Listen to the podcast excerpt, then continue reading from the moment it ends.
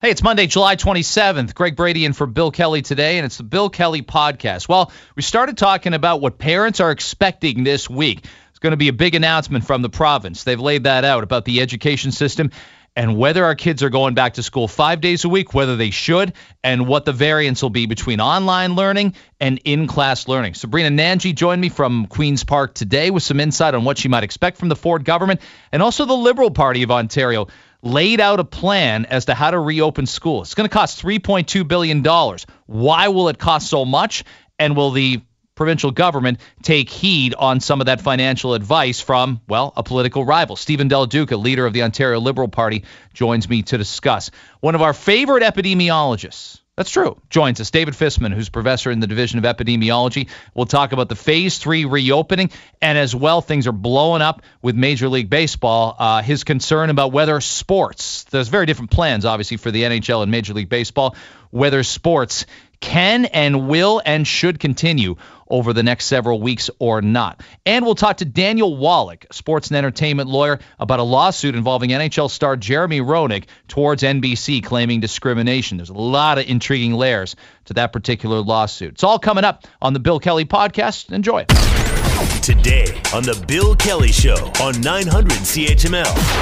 I want to update you on uh, on a multiple alarm fire that was devastating in the Stoney Creek community. Uh, at 49 Eden Rock Drive, 11 complexes are, in essence, completely destroyed. That's for obviously the investigators and the insurance people to uh, to look at. But uh, it was a difficult, difficult evening with a lot of people losing all of their uh, possessions. The remarkable thing, there are no deaths, there are no significant injuries. We bring in Hamilton Fire Chief uh, David Cunliffe now to uh, tell us a little bit more. Chief Cunliffe, thanks very much for the time. I can't imagine how busy and overnight it was, so I appreciate you making a few minutes for me and our audience.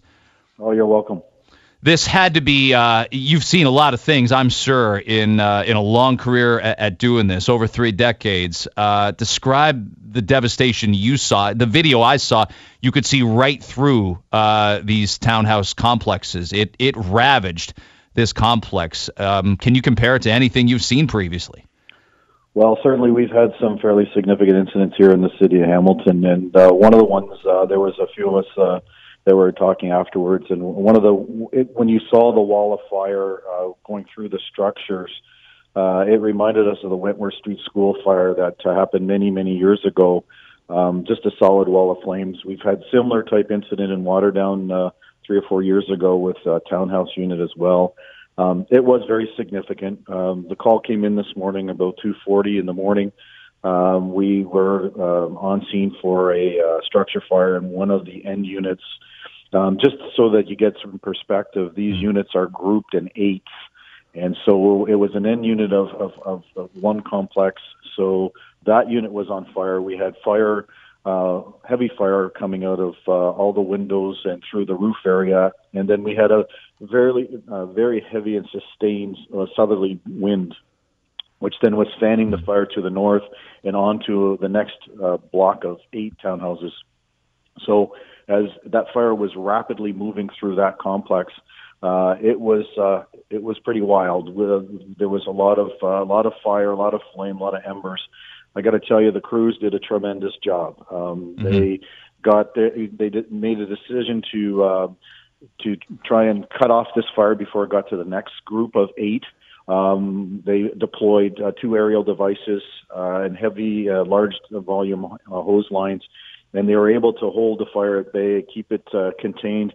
But unfortunately, as you mentioned, uh, we did have 11 units in total that were involved, three in the uh, the eight block, and then uh, two others in addition to the coroner unit. David Cunliffe is the uh, fire chief for uh, the Hamilton Fire Department. It remarkable also because of the time of day, uh, right, Chief Cunliffe, that that everybody gets out. That's often when we lose lives. That's often when there are significant burn injuries is people are asleep and they're in a state of confusion and the and you know sluggishness and they can't get out. It's remarkable, and I I, I bet no doubt to, to some of your men and women that they were able to get every building evacuated. Yeah, at, at, uh, at around uh, 2:40 in the morning, obviously most people are asleep in bed, and, and so we're very fortunate uh, that people were able to get out, self-evacuate. Uh, certainly, uh, the neighborhood came alive, and uh, we had a lot of neighbors helping in terms of banging on doors, and then we certainly had the help of the Hamilton Police Service, who went door to door with some of our uh, firefighters to make sure people were getting out as that fire was moving rapidly. Um, you know, again it just uh, it, it's another uh, tale about smoke alarms. There were smoke mm-hmm. alarms sounding in the original unit. Um, we've heard smoke alarms in the other units. Certainly, when I was on scene uh, first thing this morning. And so, it just a reminder to uh, your listeners of the importance of having working smoke alarms on all levels of your home. It really is. Um, where where do we go with uh, a timeline for a potential uh, in, investigation to find out the, the cause? How, how how does that manifest itself for, for what you do now? So, uh, because of the uh, significant nature of this fire, 11 units, obviously the dollar loss value is going to be uh, exceptional, probably uh, exceeding a $5 million. We've notified the Ontario Fire Marshal's office. They are sending investigators to the scene, and they're going to work in conjunction with both Hamilton Fire Department and the Hamilton Police Service uh, to try and uh, determine cause and area of origin of this fire and uh, we expect them to be here probably by noon hour today, and then that investigation will uh, will start. Uh, and then once that's completed, it may take a day or two to do that, and then. Uh, uh, based on the findings, uh, we expect at that point we can turn over these residences to the uh, insurance companies.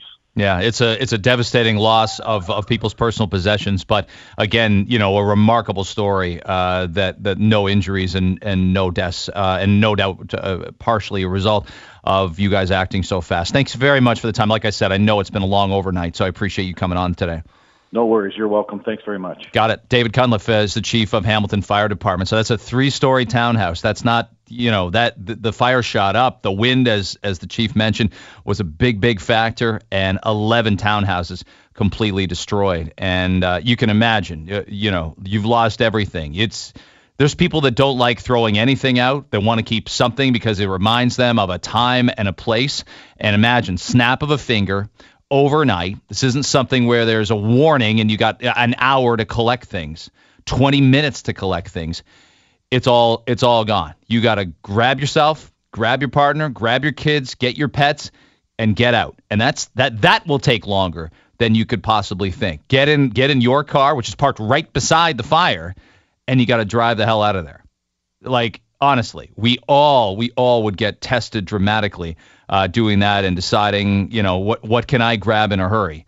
Uh, and and again, life you can't replace a life. There's lots of things that you're going to be able to replace and some not, but life is the essence, right? And they got everybody out. It's a rather remarkable story when you see the scope of the fire and see the video and the still photos.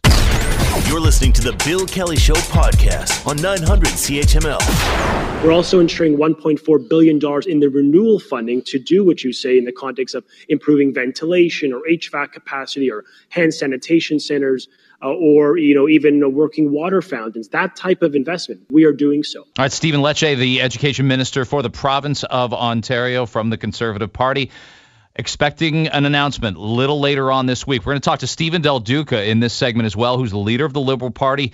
He laid it out, fully costed plan to get students back into classroom safety, but he's telling you what they need. He's telling you money they need, additional educators, additional caretakers in each of Ontario's major cities, including Toronto, including Hamilton, including London. It's going to be interesting to see if uh, the government uh, acknowledges that that's the case and uh, if there is a plan, because we didn't need details a month ago, but we're getting a lot closer now. And even if there's no announcement per se, you got to do a lot of work. You got to do a lot of research and start getting things ready before there's any kind of rollout of an announcement. So you can't announce what you plan to do and say, and now we're going to start the preparation for it the prep should have been going on for weeks, and we might get a better sense this week uh, finding out whether that is the case or not. Very pleased to welcome in our next guest. She does fantastic job for Queens Park today, uh, covering the province, covering Queens Park. Sabrina Nanji, our guest on the Bill Kelly Show. Sabrina, it's Greg Brady. Thanks very much for taking the time to do this.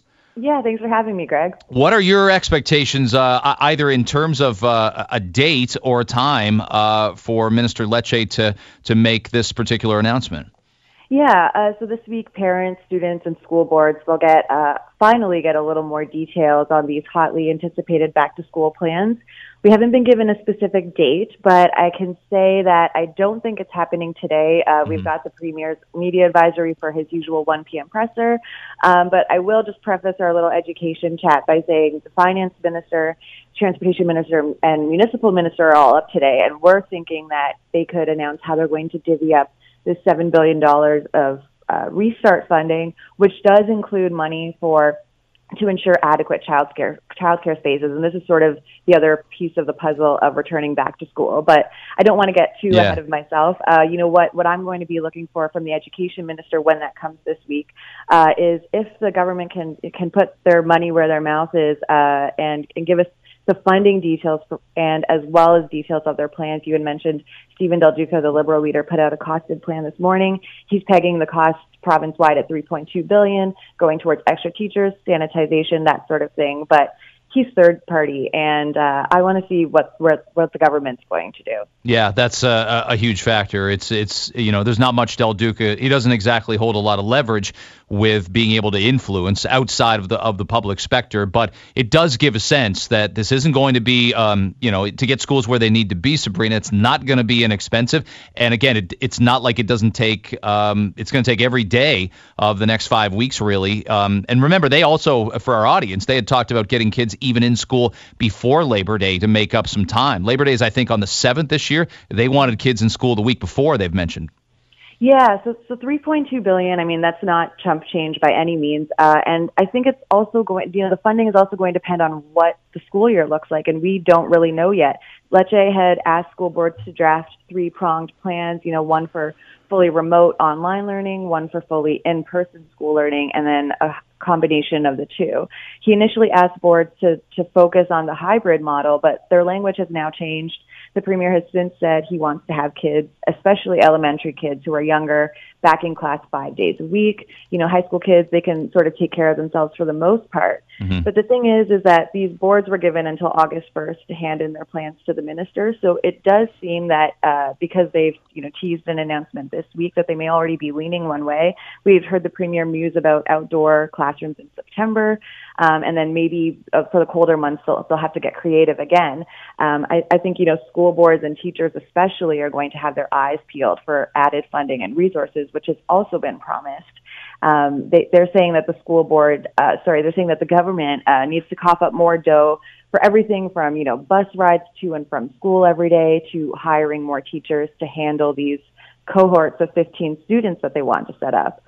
Some boards are even putting out doomsday scenarios and say, you know, without more cash, they might not be able to offer French programs or full time learning. So I think that uh, we're going to definitely need to see the government put uh, put its money to, to back up whatever it is that they announced this week. Sabrina Nanji, our guest on the Bill Kelly Show for uh, Queens Park today.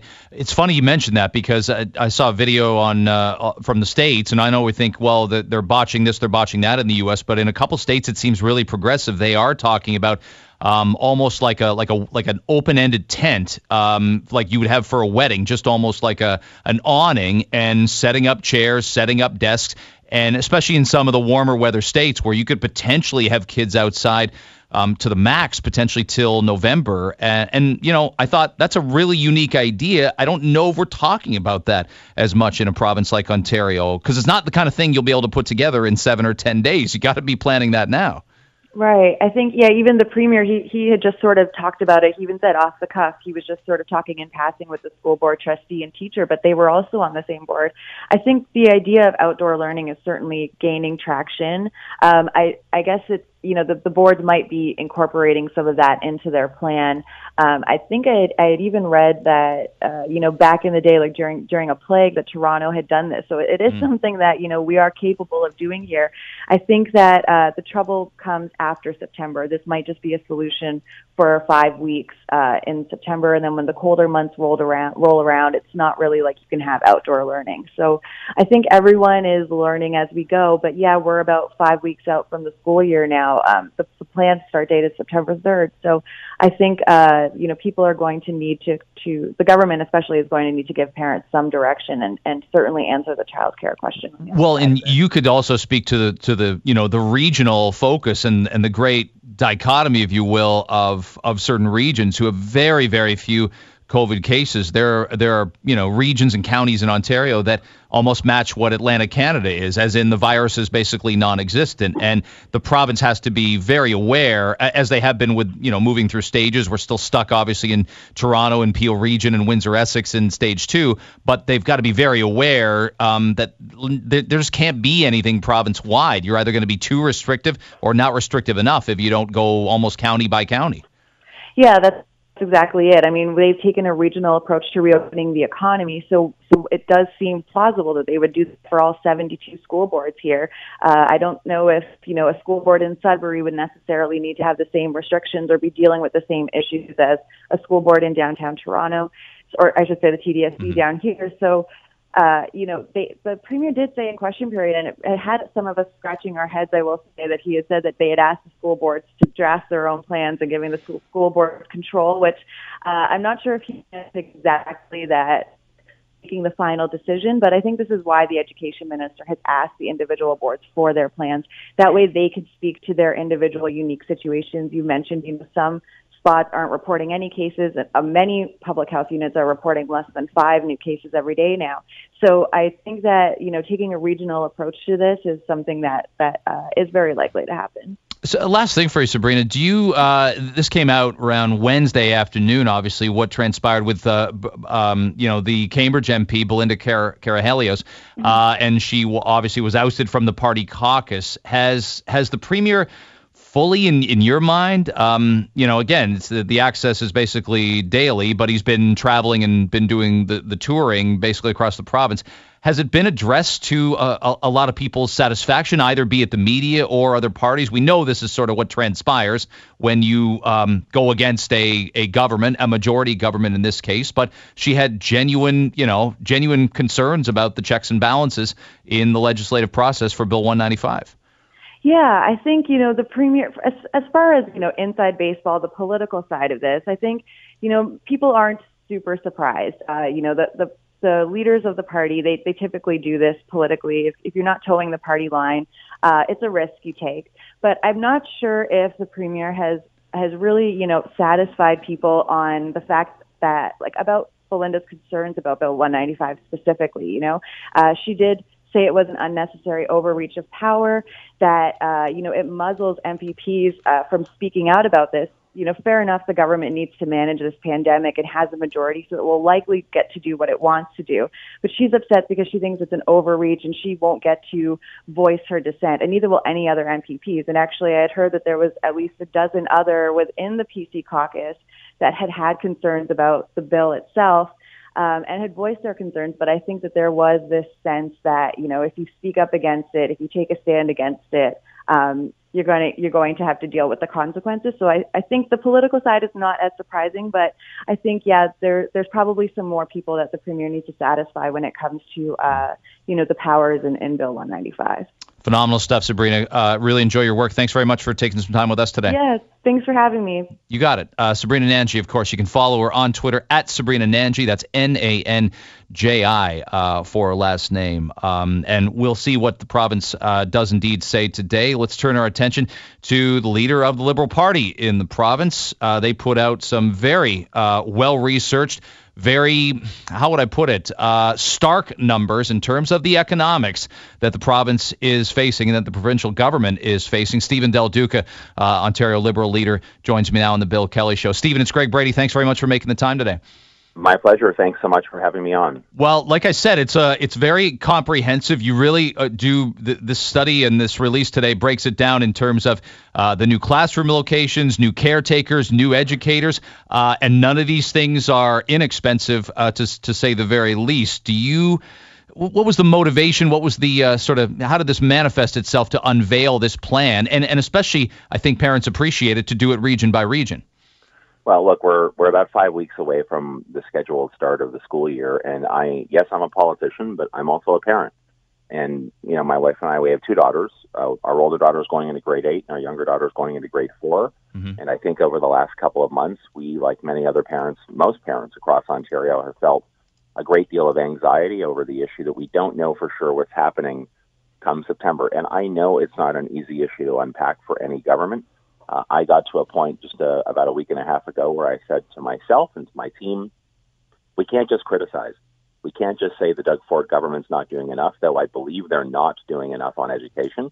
We have to put out some ideas that tell people that there is a way to get this done. It is our plan today is comprehensive. I believe it's the best way to go forward to make sure that our students and everyone else in the education system can be safe come September. I think it's a good plan in terms of helping our economy to continue to reopen so moms and dads can go back to work as we enter and stay in stage three, hopefully right around the province. Mm-hmm. And I sincerely hope Doug Ford will steal the plan and implement it over the next five weeks. I'm, I'm nervous that he won't, uh, but I sincerely hope that he does.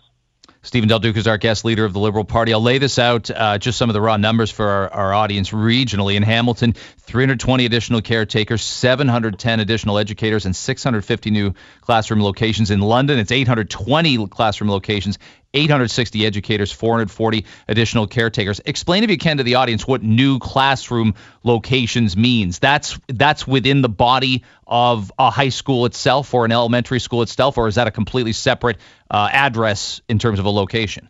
It would be a combination of both. So, of course, we'd use all of our elementary schools, and, and the number for, for new classrooms or non conventional classrooms, it's mostly the elementary system that we're talking about. There's a slightly different approach we're proposing take place for, for high schools, but for elementary schools, it would be the schools themselves and then other public spaces, community centers, libraries, arenas, perhaps spaces that are p- privately owned.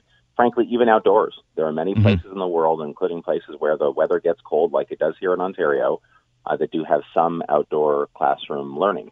And so I'm calling on the government to work with our municipal partners and the private sector and others to try to find those alternative, non conventional classrooms make sure that there's a certified teacher at the front of those unconventional classrooms. And the reason for that is so that in the elementary grades, no more than 15 students are actually in any one of those traditional or non conventional classrooms so that they can all be physically distant so that they can be safe.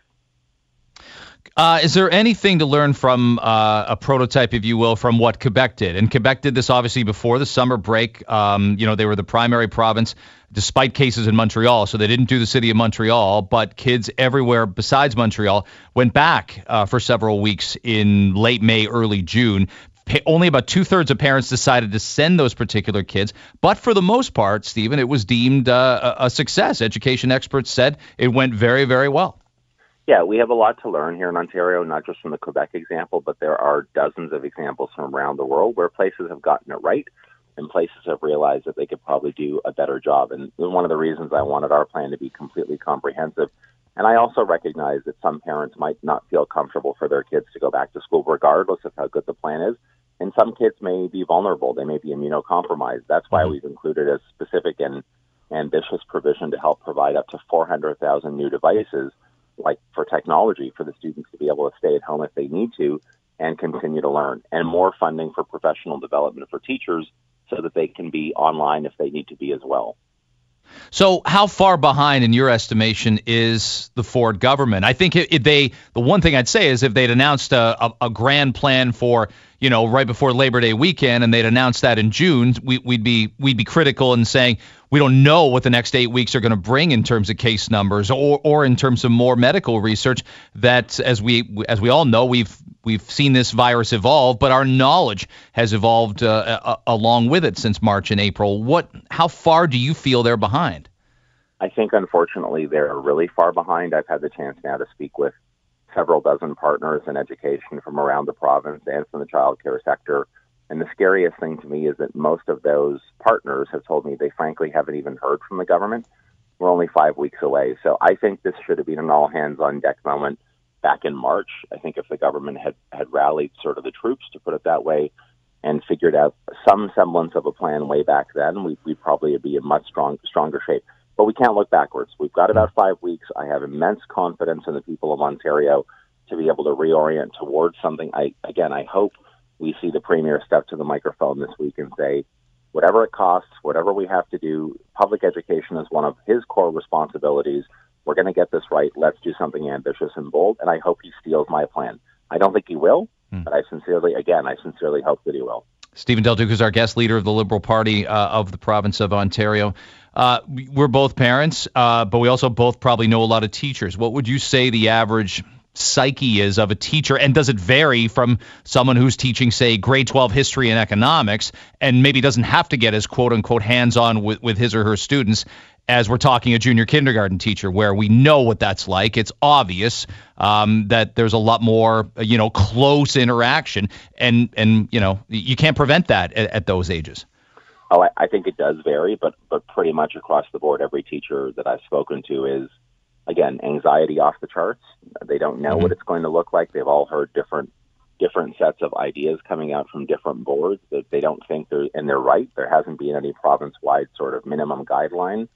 Uh, I think there are a lot of teachers who might be a little bit older, who might be a little bit more vulnerable. Again, they themselves might be immunocompromised or have family members at home that are immunocompromised. Our plan actually takes that into account there'd be enough new teachers in the system that we would bring online so that if there were teachers who couldn't teach, we'd be able to take care mm-hmm. of that. And again, I think if the government signaled to those teachers that might not have the capacity or would be vulnerable to go back into a classroom that they don't have to, uh, that there are other things that within the system that they could help with. But again, they, they haven't provided that, that level of clarity. I, I, I hope they will. I, teachers, educators, they need to know that the government's also going to be on their side because – when my daughters go into their classroom in September, when any child in Ontario goes into a classroom or is learning, you want the person at the front of that classroom to actually be motivated and energized and enthusiastic and not not freaking out because they're worried about their own health. So the government really does need to step up and say something definitive and I expect we're going to hear more this week. I'm nervous that it's not going to be particularly bold or ambitious and they're frankly going to try and mm. keep out on this one, which on public education we can't afford to do but I've got my fingers crossed that I'll be proven wrong and they'll actually do something ambitious. Yeah, it'll have a domino effect if parents don't feel confident sending their kids right. back. Then there's uh, that affects every single workplace in our province. So I, we're tight right. for time, but a caller wants to know, a listener wants to know how how about accommodating rural areas and internet connections? There's going to have to be some sort of online option uh, in some right. communities, and that's something that the province obviously struggled with. Again, with with little planning, they had to they had to move quickly, but they've had the time now to plan these things, and there's concerns from from parents about this. Yeah, as there should be. So we've set aside in our plan, this is again a province-wide number, up to $200 million that would be set aside for new devices and assistance with technology. To put that, to break that down, if it was just for devices, that would be able to fund up to 400,000 across the province.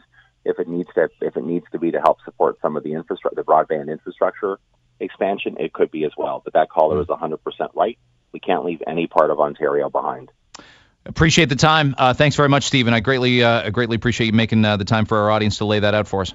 Thank you. My pleasure. Take care. Got it. Ontario Liberal leader Steven Del Duca. That's it's. There's a lot of ambition in what was laid out by the Liberal Party. They are the third party. They don't have a lot of power. They don't have a lot of sway and influence right now. But the government needs to to listen to every single voice uh, to make sure they get this right. It's critical. This isn't just obviously. This isn't just about politics. This is about how you and I are going to live in September, October, November. You're listening to the Bill Kelly Show podcast on 900 CHML. Dr. David Fisman uh, has been fantastic throughout uh, accommodating the media, and he accommodates me and our audience uh, today. Dr. Fisman, it's great to have you on. I know you've noted this on sports, like what with baseball especially, no hubs, no sense of a of a bubble whatsoever what on earth? Why why did we think? Why did we hesitate even for a second thinking that all 30 teams could complete a 60 game season getting on and off airplanes and in and out of hotels? You know, I I think the the power of positive thinking is wonderful, but when you're using wishful thinking to drive policy, you get into trouble. And um, this isn't a huge surprise. I think it'll be a huge surprise if we complete the baseball season without seeing one of the older, you, you know, a, an umpire or a manager uh, on a ventilator, because I think that's where this is going. You know, 20 year old baseball players are overwhelmingly going to be okay with this, but there are a lot of older people around on these teams, and um, you know, I, I get it. I get the impulse towards trying to maintain normalcy, and it's obviously it's it's more than a game. It's a business, and it's it's a multi-billion dollar business and um, uh, so you, you know there's a lot of incentive to make the season mm-hmm. happen. But yeah, I I mean I, I I agree with you. I'm very glad that our federal government uh, decided not to uh, do a quarantine waiver for the Blue Jays. I think that would have been a really bad idea. I know you noted and tweeted it out. There was uh, the Pittsburgh Pirates manager came out of his dugout to argue with the umpire, and they both right. had, they both had to put masks on. Yet they're still they're still yelling at each other about balls yeah, and strikes from about about nine inches away from each other's mouths. They're bumping chests. They've got their masks on. Yeah, no, that was that was kind of cute. Um, but uh, yeah, no, I, I and I think it'll be interesting to see whether these constructed bubbles around the NBA players and the NHL players, whether whether they do any better. You know, clubhouses, dugouts, large groups of people together, large groups of young people who are more likely to have minimally symptomatic infection. Mm.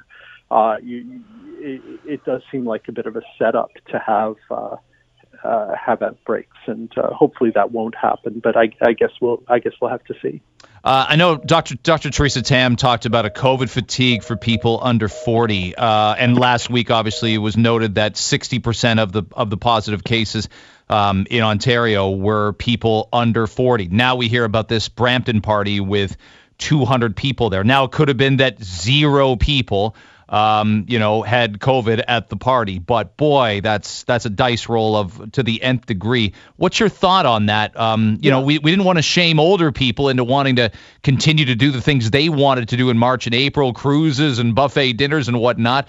But you know, the being practical is being practical. We've got provincial emergency orders, and they were violated by hundreds of people over the weekend.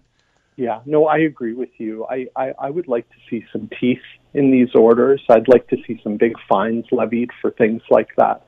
Because when folks do things like that, they're they're not just putting themselves at risk. They're they're creating the potential for a super spreader event, which can ripple out and affect all of us. Um, you know, others have pointed out that what we're trying to do right now is get disease incidence good and low, so we have the best chance possible to open schools in basically a month's time now.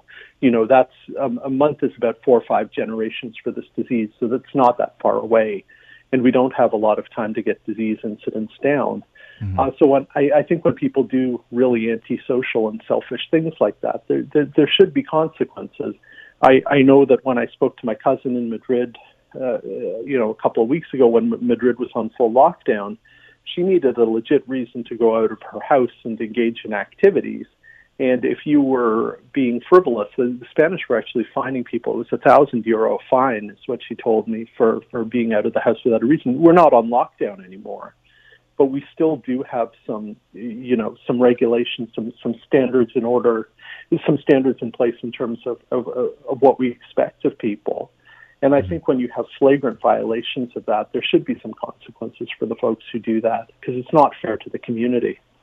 Uh, Dr. Jennifer Kwan, who I also think has been excellent in terms of informing, as you have on on social media, put a poll up about masks um, for part of school reopening plans, and 86.4% of people who responded said they should be mandatory. And I think we're talking both teachers, educators, educational assistants, and yes, indeed, uh, the students. Only 5.4% of 3,700 people said no uh, to masks for parents and kids. Where do you think, or sorry, teachers and kids, many of whom are parents, where do you think we get to in September? Do we open schools, but masks will be mandatory? I, I think I think down to some age, I think there's going to be a, a sort of a head of pressure building up on masks because there's such an easy win, mm-hmm. especially for older kids and especially for teachers. And just to be clear, for for COVID, most of the benefit from masks probably comes by preventing the person with the mask from transmitting to others. So, you know, we can argue about the degree to which a mask protects you from getting COVID the problem with this disease is we have this about two day period where people don't have symptoms but are shedding virus. And in an indoor space without a mask on, that creates the potential for aerosol. So we, we now know that with COVID, some of these super spreader events relate to aerosol being created by a cough, by someone singing, by someone shouting loudly, you know, stuff that's not unlikely to happen in a classroom. And if you get a cloud of very small droplets, those can hang and infect a lot of people. So, so the reason to push for masks and face shields is to reduce the likelihood that someone creates one of these super spreader events, which can potentially take a classroom or a school down. Um, I get it that w- with very young kids, you're not going to succeed with masks, but we also can look around the world and see countries like South Korea, like Thailand, who have fairly young kids wearing masks without problems. And I think a lot of it comes down to just role modeling and attitude from the adults who can help the kids, you know, help the kids to achieve what they need to achieve to keep themselves and their classmates safe.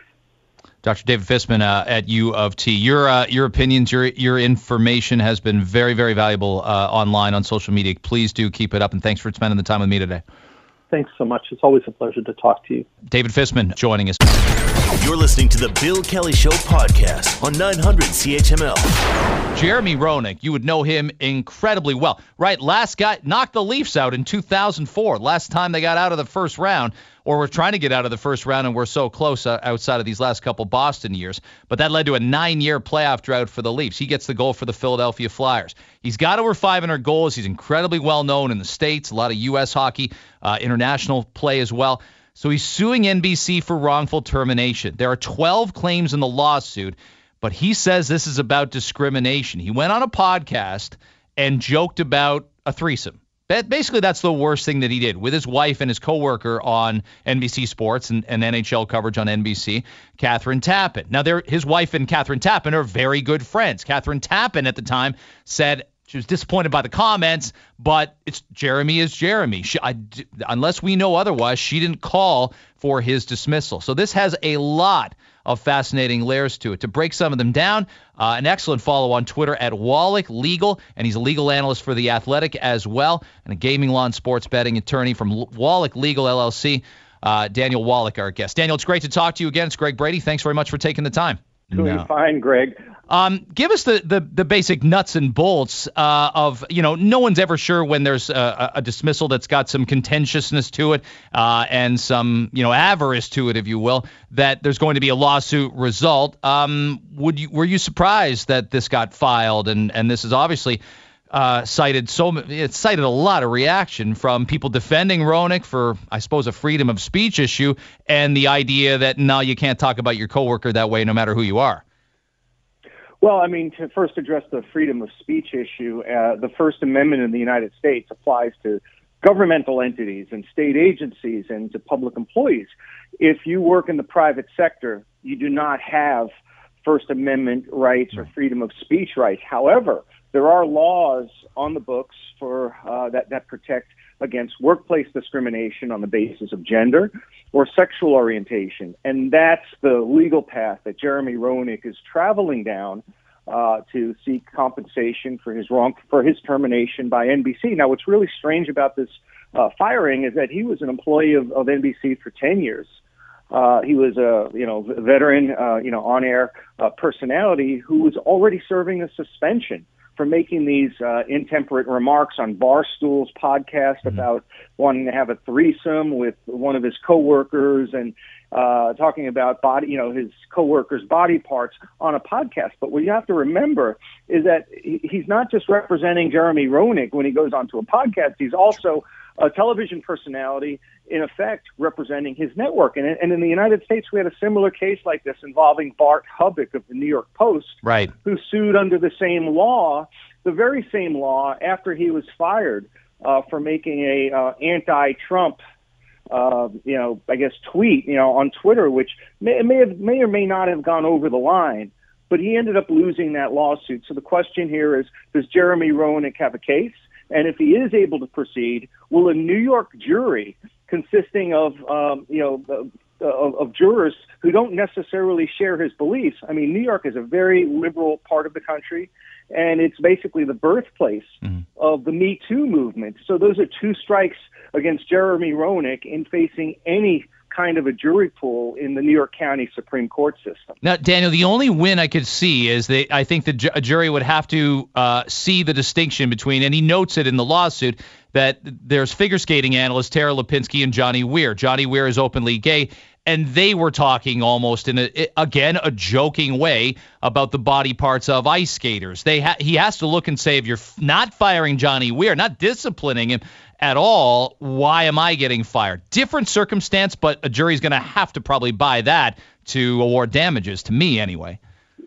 Yeah, but legally, that may not be enough to cross the finish line because that, in essence, is a, claim of selective enforcement that uh, employees have been treated differently uh, for doing similar, um, you know, alleged acts of misconduct. Uh, that's a cognizable legal theory in civil rights law. I'm not sure if this is the right kind of selective enforcement claim because he's not just fashioning this as a an anti an anti straight lawsuit. He's also claiming as part of his uh, of his 12 counts of discrimination that his political beliefs mm-hmm. his support for Donald Trump and desire to speak at the 2016 Republican National Convention factored in as a strike against him.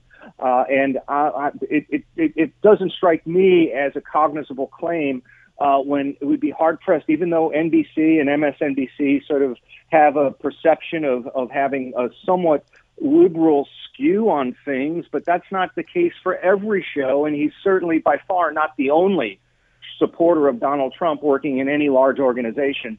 And mm. I would say that as as far as the comparison between his remarks and the ones made by Johnny Weir and Tara Lipinski, I think his go a lot further. I mean, they were crude, yeah, yeah. and it objectified a, a woman's body parts, and it was not. It, it might have been said jokingly from his, you know, through his lens, but it was certainly not a joking matter. And if you're saying that in the public domain, uh, I'm sorry, if you're saying that uh, as an employee of a private corporation, you're going to get fired in this day and age. Uh, it has been happening all throughout Hollywood, and now it's you know seeping into the sports industry. And it can't be a backstop or a defense to to, to use the or what about that defense? What about this person? What about no. that anecdote? Un- unless unless uh, Roenick can point to some kind of a of a, of a, of a trend or or, or, or de facto policy or pattern and practice or habit of having this kind of double standard. Hmm. I don't think an isolated instance of pointing to one comment made, you know, on, on one, you know, broadcast by a,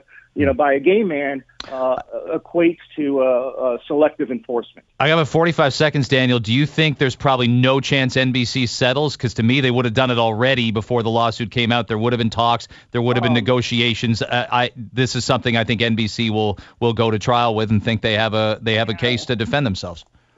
Well, Greg, the rubber never hits the road on a settlement until there's a compulsion to settle, either on the verge of a, of a trial or before an important executive has to face his deposition. Right when the lawsuit gets filed, there's no motivation really on the company side. I mean, first of all, they think they're in the right. This is not an embarrassing episode for NBC where they, they, they feel a need to settle this case so that it can get scuttled from the press.